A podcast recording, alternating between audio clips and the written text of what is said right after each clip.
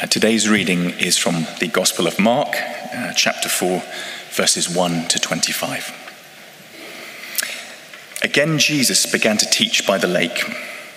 The crowd that gathered round him was so large that he got into a boat and sat in it out on the lake, while all the people were along the shore at the water's edge. He taught them many things by parables, and in his teachings said, Listen, a farmer went out to sow his seed. As he was scattering the seed, some fell along the path, and the birds came and ate it up. Some fell on rocky places where it did not have much soil. It sprang up quickly because the soil was shallow, but when the sun came up, the plants were scorched, and they withered because they had no root. Other seed fell among thorns, which grew up and choked the plants, so that they did not bear grain. Still, other seed fell on good soil it came up, grew, and produced a crop, some multiplying 30, some 60, some 100 times. Then Jesus said, Whoever has ears to hear, let them hear. When he was alone, the twelve and the others around him asked him about the parables. He told them, The secret of the kingdom of God has been given to you, but to those on the outside, everything is said in parables, so that they may be ever seeing but never perceiving, and ever hearing but never understanding. Otherwise, they might turn and be forgiven. Then Jesus said to them, Don't you understand this parable? How then will you understand any parable? The farmer sows the word. Some people are like seed along the path where the word is sown. As soon as they hear it, Satan comes and takes away the word that was sown in them. Others, like seed sown on rocky places, hear the word and at once receive it with joy. But since they have no root, they last only a short time. When trouble or persecution comes because of the word, they quickly fall away. Still others, like seed sown among thorns, hear the word, but the worries of this life, the deceitfulness of wealth, and the desires for other things come in and choke the word, making it unfruitful. Others, like seed sown on good soil, hear the word, accept it, and produce a crop, some 30, some 60, some 100 times what was sown. He said to them, Do you bring in a lamp to put it under a bowl or a bed? Instead, don't you put it on its stand? For whatever is hidden is meant to be disclosed, and whatever is concealed is meant to be brought out in the open. If anyone has ears to hear, let them hear. Consider carefully what you hear, he continued. With the measure you use, it will be measured to you, and even more. Whoever has will be given more. Whoever does not have, even what they have will be taken from them.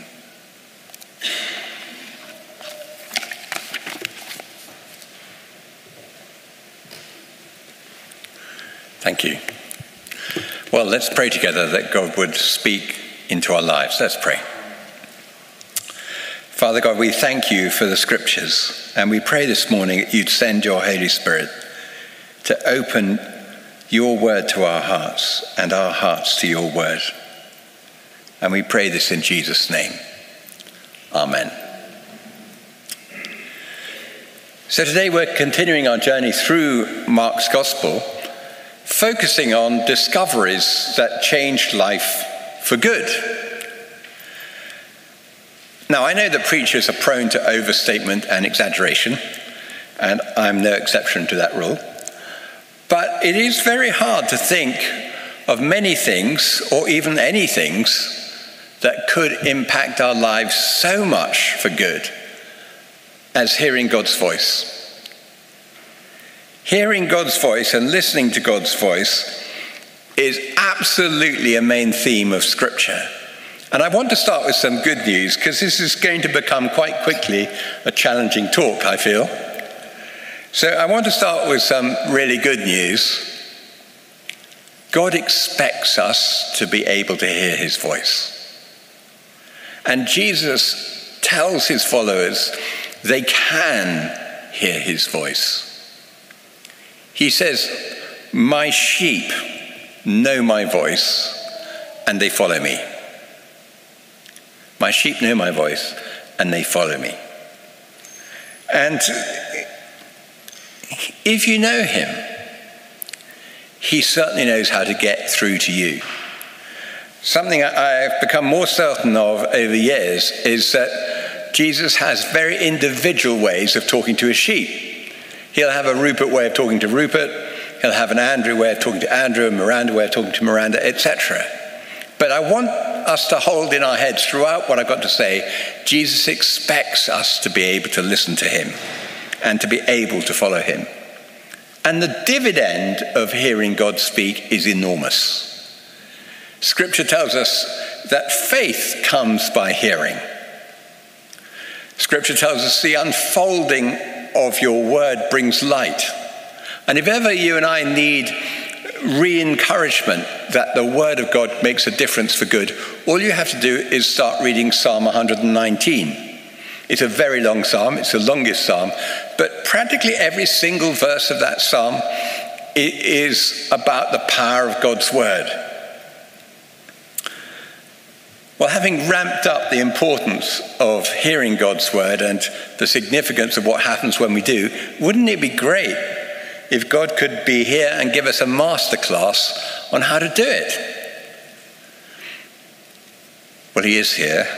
And he has given a masterclass on how to do it in this story, the parable that Jesus tells of the sower.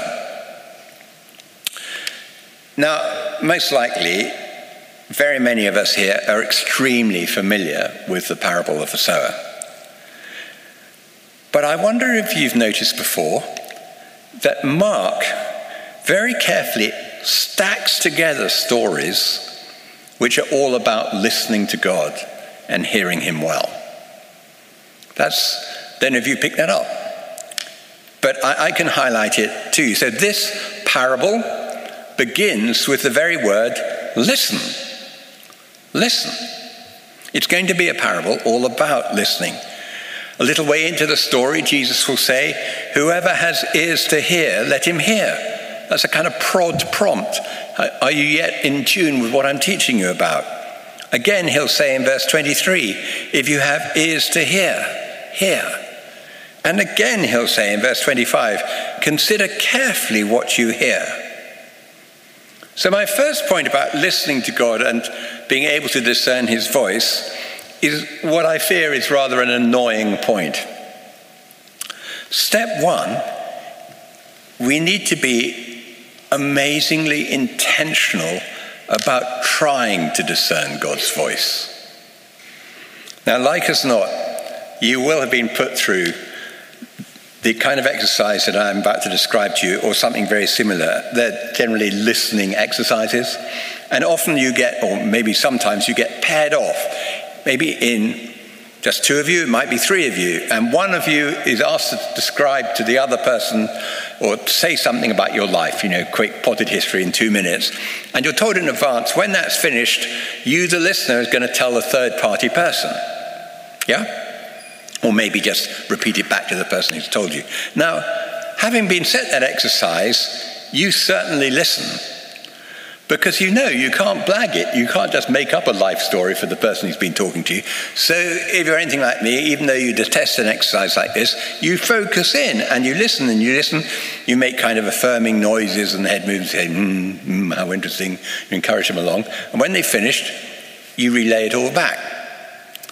And whether you find it annoying or fulfilling or whatever is irrelevant because what you've been doing is very intentionally listening. And that's different from just kind of moseying through a conversation where your attention is half elsewhere. If we want to hear God's voice, we're going to have to listen with intentionality and with determination. Was that how you listened to the reading of Scripture when it was read just now? Is that how you listen when you have your own quiet time? and you open the scriptures, just you and God? Or, and I'm sure we all do this, so I'm not getting at you, or do you just something you get through before you move on to the next thing? Our attitude will matter in this. So if we want to hear God's voice, uh, we have to listen intently. So Jesus tells this parable all about hearing God's voice and listening. And it's not difficult for us to understand this story. And I'll tell you why because the disciples found it impossible. And so they turned to Jesus and they said, What was that story all about? When they were alone and private, privately alone with him, they said, What was that story about? And Jesus says, Don't you understand this parable? I mean, how deflating to be a teacher. You, you whack in front of your pupils your best shot, and they say, Hmm, haven't got it. Tell me, tell me. But we're so grateful that they did do that because it pushes Jesus into, into actually giving a commentary on his own story. And it helps. Let's just briefly recap this very familiar story. You know it so well, of course. It begins, verse 3 Listen, a farmer went out to sow his seed, and the seed falls in six different places. And three of them will turn out to be fallow, and three of them will turn out to be fruitful. And the fallow ones are the path, the rocks, and the thorns. And the fruitful places that yield the fruit 30 fold, 60 fold, and 100 fold. And the very first line of the explanation in verse 14 is the interpretive key. The farmer goes out to sow the word. Now, we're going to discover that there are so many things in this story that answer big questions that we might have. They certainly answer some of the really major questions I've got. Questions like why is God's kingdom so slow in coming? You know, you might be forgiven for thinking after 2,000 years, we haven't made a lot of progress. Why is it so slow? Why are some of Jesus' followers seemingly so stuck in their Christian life and unproductive? And what can we do to improve our chances of being fruitful? Answers to all these things, at least partially, are given in this story, as we'll discover. Well, let's dive in and look at the three problem categories of soils, or the three difficulties of hearing. Verse 15 Some of the people are like seed along the path where the word is sown. As soon as they hear it, Satan comes and takes the word away that was sown in them. This category, the word completely fails to penetrate because the devil comes and takes away the word and they never get to believe. They don't get it at all. I remember once uh, meeting up with a friend and uh, he told me, Oh, Rupert, I've got to read the lesson in church this Sunday. I said, Oh, great, great. And he said, Yeah, well, it might just as well be written in code. I don't understand a word of it. And, and it was like the, the word of God just glanced off him. Actually, I remember attending uh, chapel at school for four years, hearing preachers talking at the front, and I was sitting in the gallery in the choir because we had to be there. And none of it went in. It wasn't like rebellious Rupert heard the truth, thought he understood it, and then just no, can't be bothered. It just didn't go in. It just glanced off. It, it might all have been written in code. Sometimes you meet people who are kind of dwelling in that place, and uh, they want to take you on about the scriptures, and they say things about the Bible, oh, it's full of contradictions. Of course, if you ask them what exactly, they haven't read enough to tell you, but anyhow, they're sure it is. Or they say, oh, it's too difficult forgetting that this book yields its treasures to all who seek God with an open heart, regardless of your education or your academic ability or your income. Wanting to meet God, but refusing to read God's word is like saying you want to get to know someone, but you refuse to listen to their voice. It, it really is counterproductive. But what can we do for people who are occupying this space, and many of us have at some time in our lives. I, I think we really do have to resort to prayer, to pray them into a better place. We want to pray that God will bring alongside them some people they'll find credible and people they will respect and people they will listen to. Sometimes I think we can pray that maybe we can pray that God will present them with some overwhelming challenges because I've known people turn to God when faced with challenges that seem to just be taking over life in their desperation. But the one thing we don't do, I think, is to argue with people who are caught in this position because at that point, uh, just heaping up arguments will be completely fruitless and to use a biblical phrase, might be like casting pearls before swine. But we'll move to the second group, the group described in verse 16 and 17. And these are the shallow people, or their roots are shallow, and they are uprooted. Let's read about them. Others, like the seed sown on rocky places, hear the word and at once receive it with joy. But since they've no root, they last only a short while. And when trouble or persecution comes because of the word, they quickly fall away. Now, this is very instructive because the problem here is inadequate roots. We see, don't we, what happens when trees are hit by a wind or a storm and their roots don't go deep enough, they just blow over. And it's interesting that Jesus' analysis is that it's not actually the trouble or persecution that comes that makes these people fall away. It's a lack of rootedness that makes them fall away, and it's just exposed by the storms and the troubles and trials. I'm sure you've seen this happen. That people set off on the journey of Christianity, of following Christ, with huge enthusiasm and a great deal of, of joy for a period. But the troubles and the trials that are bound to come, prophesied will come, do arrive. And actually, they're not just the troubles and trials of his life. According to this story, it's the persecution and trouble that comes because of the very word itself. And if your roots don't go deep enough, you are in danger of collapse. I think this is very pertinent to us today. Because anyone who sets out to live life according to God's word, you and I are so heavily running against mainstream culture that troubles, trials, and persecutions are bound to come.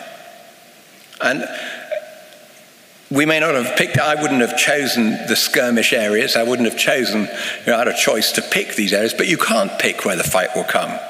But if you start living your life according to God's word, then the whole realm of personal relationships is going to be very challenging because Scripture teaches so clearly that sex is for within the context of marriage, and marriage is between a man and a woman. And the moment you start saying that and living it out, you're going to attract persecution and a certain degree of suffering. Or the whole realm of salvation. Salvation, according to a Christian, comes from no one else apart from Jesus Christ and his death on the cross and resurrection. But the moment you start saying that with boldness and clarity, you're running right against the culture. And of course, another test that comes our way, and it's not easily brushed aside, it's just a simple test of suffering. And there is no easy one line, glib, slick reply that can satisfy when faced with the reality of suffering. To prevail in the light of all of this, our roots need to go down deep. So, the message of this soil is don't grow deaf, return to your roots. And that's why, week by week by week, we try, try, try to open the scriptures to make sure that our roots are going down deep. Well, we'll move now to the third category the tone deaf. And here Jesus describes a very common problem we all have experienced, I expect, where you can't hear clearly because other noise is distorting what's going on. I'm sure we've all been in a room where the general vo- volume of distraction and noise is so high, you haven't got an earthly chance of hearing anyone else speak. You can try speaking to yourself and you can't hear yourself. And what Jesus is saying is that can happen to the Word of God. And, and the image he uses is like seed sown amongst thorns. Difficult to get at, difficult to actually see because of all the thorns. Now, I find this particular category alarming. And one of the things I find alarming about it is that Jesus highlights three kingdom chokers. And the thing that's alarming is they're so pedestrian. So ordinary, so everyday. It appears that the very things that could make me deaf to God's voice, they just accumulate in the same way that, say, um, fur accumulates in your kettle when you're living in a hard water area. You know, just every day there's an accretion and it, and it grows. And I'm going to describe them to you because Jesus talks about them. And if you like, I'm not sure I do like, but you can use the image. These, these three are like the Japanese knotweed of a Christian life. You know, you really do not want them growing in your spiritual hinterland. One of the things about weeds is you don't have to be skillful to grow weeds. They arrive. They're just there. You have to work constantly to keep them out, though. There is no season where they don't seem to grow prolifically. So here, here are these three pedestrian things. A, the cares of this life, says Jesus, can stop you hearing God's voice. Worry. It's a sad discovery that we all make that never seems to be a day, uh, never has been and never will be, when all the cares of this life are put to bed and you and I sit down unencumbered and everything's honky dory uh, that day is not going to arrive. And it, it's one of the most acceptable things in the world for people to get together over a cup of coffee or something like that and exchange worries. It's a good game. No one needs to teach you the rules. You pour out your heart with all your worries. The other person says, There, there, how terrible, how awful. And then you have your turn and you cap them with your worries too. Then you leave the cafe fully dissatisfied with life but having done your job. Now, the whole of culture knows about this. But Jesus tells us worries will make you deaf to his voice. He says, he says that's not the thing to do. And, and he has a, a, a couple of, of things he, he says. Because, I mean, I, I feel there will be a day when I will preach a whole sermon on worry because Jesus talks about it the whole time. But he never says just don't worry. He says in many, many, many places, don't worry, but he never says just don't worry. He always tells us what to do instead of worrying. It's like if you said to me, Rupert, don't eat chocolate. There's no chance that I will not eat chocolate unless you tell me what to eat instead. So the thing he says is trade trust for worry. Trust me, and then your worries can be seen in proportion, and I can carry them. And the second thing he says as an antidote to worry is don't worry about tomorrow because take it one day at a time. The troubles of today are enough to be carrying today. And, and that's all I'm going to say about this category. But I'm highlighting that if consumed by worries, will soon have a hearing problem. And that's why we have to deal with it. Trade trust for worry. Trust is a very good weed killer when it comes to getting rid of worry. Secondly, Jesus highlights in this category of kingdom chokers, verse 19, the deceitfulness of wealth. Now, I want to make a fairly stark point here. Jesus is basically saying if you want to make someone indifferent to God, try loading them with riches. Or more accurately, just try loading them with stuff, because it's, it's not really wealth the word really means just literally possessions, stuff. Again, Jesus' teaching about mammon or money or stuff is huge and powerful. But the underlying thing he's saying here is simple don't let wealth choke your spiritual health. And the question for us is where do our best investments lie? Are you investing heavily in hearing God's voice as much as you do in anything else? And it is an interesting phrase that Jesus says, the deceitfulness of wealth, because it doesn't wear its corrosive qualities on its sleeve, they're hidden. But it is deceitful. Why? Because I think that stuff superficially seems to fill in for what only God actually ultimately can provide security, significance, pleasure, and the meaning of life. What if the cost of our wealth was drowning out God's voice? Jesus says that happens. It's as if we could eavesdrop a conversation in heaven and it's going on, and one of the Godhead is turning to the other, say the Father to the Son, and saying, When did they stop listening to you, Father? Well, let's listen in and hear what they're talking about and thinking about. The money they do have, the money they don't have, the money they will make, the money they lost, the economy, the next thing they want to buy. Well, the writer of Proverbs put it this way Blessed are those who find wisdom those who gain understanding. She's more profitable than silver and yields better returns than gold. Of course, happily, there's an instant cure for this growing tone deafness, and it's to give stuff away, to put money in its place. Okay, then we move to the third kingdom choker simply the desire for other things. It gets very difficult to hear God's voice accurately if our desires stray onto other things. I find that fascinating, actually, that Jesus was saying this 2,000 years ago. Somewhere in my kind of mental map, I blame the advertisements that I see. I kind of think the reason I find it so difficult to be satisfied is because I'm being bombarded with adverts that's telling me if only I owned this or I only I lived in that place. Uh, so I, have been ten, tempted to think it's the day and age we live, but evidently it isn't. Because Jesus was saying to his audience back then, 2,000 years ago, stop dreaming about that go faster camel and invest in listening to my voice, would you? It's not difficult to be distracted to the point that you can't hear God's voice. So, just in this little section, it's a good question to ask ourselves Will what I'm proposing to do with my money, with my time, with my life, will it make it easier or harder to obey God's voice or to hear it? And let's set ourselves the ambition that actually we want to model to our families, to those around us, people who really do want to hear God's voice.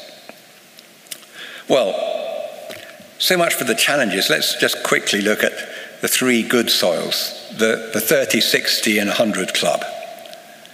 I mean, I mentioned at the beginning, this is where Jesus wants us to be. This is his intention that we should be living in this space. It, it, it's what he makes possible. But we need, we're told, to hear the word and accept it and produce a crop. That is, I think, to actively take it in, to retain it, and do it. So I've got two tips for us in this department. Because I'm sure that there are very many listening to this, and you do daily read the scriptures. You do take it seriously. You, that argument is one. In, there is a section of your day that you really do want to hear God's voice. I find it very useful to say to myself every time that I'm sitting there uh, reading my, my Bible early in the day, before I close the Bible or before I get up, ask yourself a question so what? So, what happens now? So, what changes in my life now? Now that I've read this. So, what has God been saying to me through this this morning? So, what do I know about God that I didn't know before? And then the second tip is this, and this is absolutely key. This could make so much difference to the progress of the kingdom of God in your life, in your family, in this church. This is probably the biggest challenge that you and I will face throughout our lives. When you hear God's voice, obey, don't walk away. Obey, don't walk away. It occurs to me while I'm speaking whether that isn't where the major problem is. The major problem might not be whether you actually hear God's voice, you have heard God's voice. The major problem might be what you do with what you've heard. Whether you will say, Yes, Lord, or whether you'll find all sorts of excuses to wriggle away from what he's actually asking. And I don't expect this to be easy. And the reason I don't expect this obedience to be easy is because we're following a man who talked about picking up our cross daily to follow him. We're talking about following someone who warns us that he leads people down narrow paths with few people on it. But those are the paths of life. And we're talking about someone speaking into our lives who is God Almighty, and he's got the right to demand absolutely everything of me. Because he made me for his pleasure. And every day and every breath is a present from him. And frankly, if God only wanted part of my life, I'd be insulted and disappointed. If he said, Rupert, 5% of you will do because I know that you're a lazy so and so, that wouldn't do. If God is really God, surely he has the right to say 100% what we should be up to. Friends, this is at the heart of fruitful people's lives in every walk of life. When God speaks to you, say, Yes, Lord. Let's pray. Lord Jesus, we're grateful that that day, so long ago now, you gave a masterclass on listening to your voice. And it occurs to me that maybe uh, you were speaking from experience, that you've heard and seen so many people hear and not hear when you've been trying to get through to them. And we want to thank you that you say you speak to your sheep. Your sheep know your voice and they follow you. And certainly, many of us here have heard you speak to us. And we've responded to the call, your call to come and be friends of yours, come and let you be our Lord and Savior. But we need to say to you today, you're still in charge of our lives. We want to surrender afresh. And Lord, where our roots have not been deep enough, where we've been shallow, we ask you to help us. Where your voice has got drowned out, for whatever reason, we say, Lord, come and improve our hearing. Come and get through to us. Because we want to walk in your ways and grow like you in our nature. We pray in Jesus' name. Amen.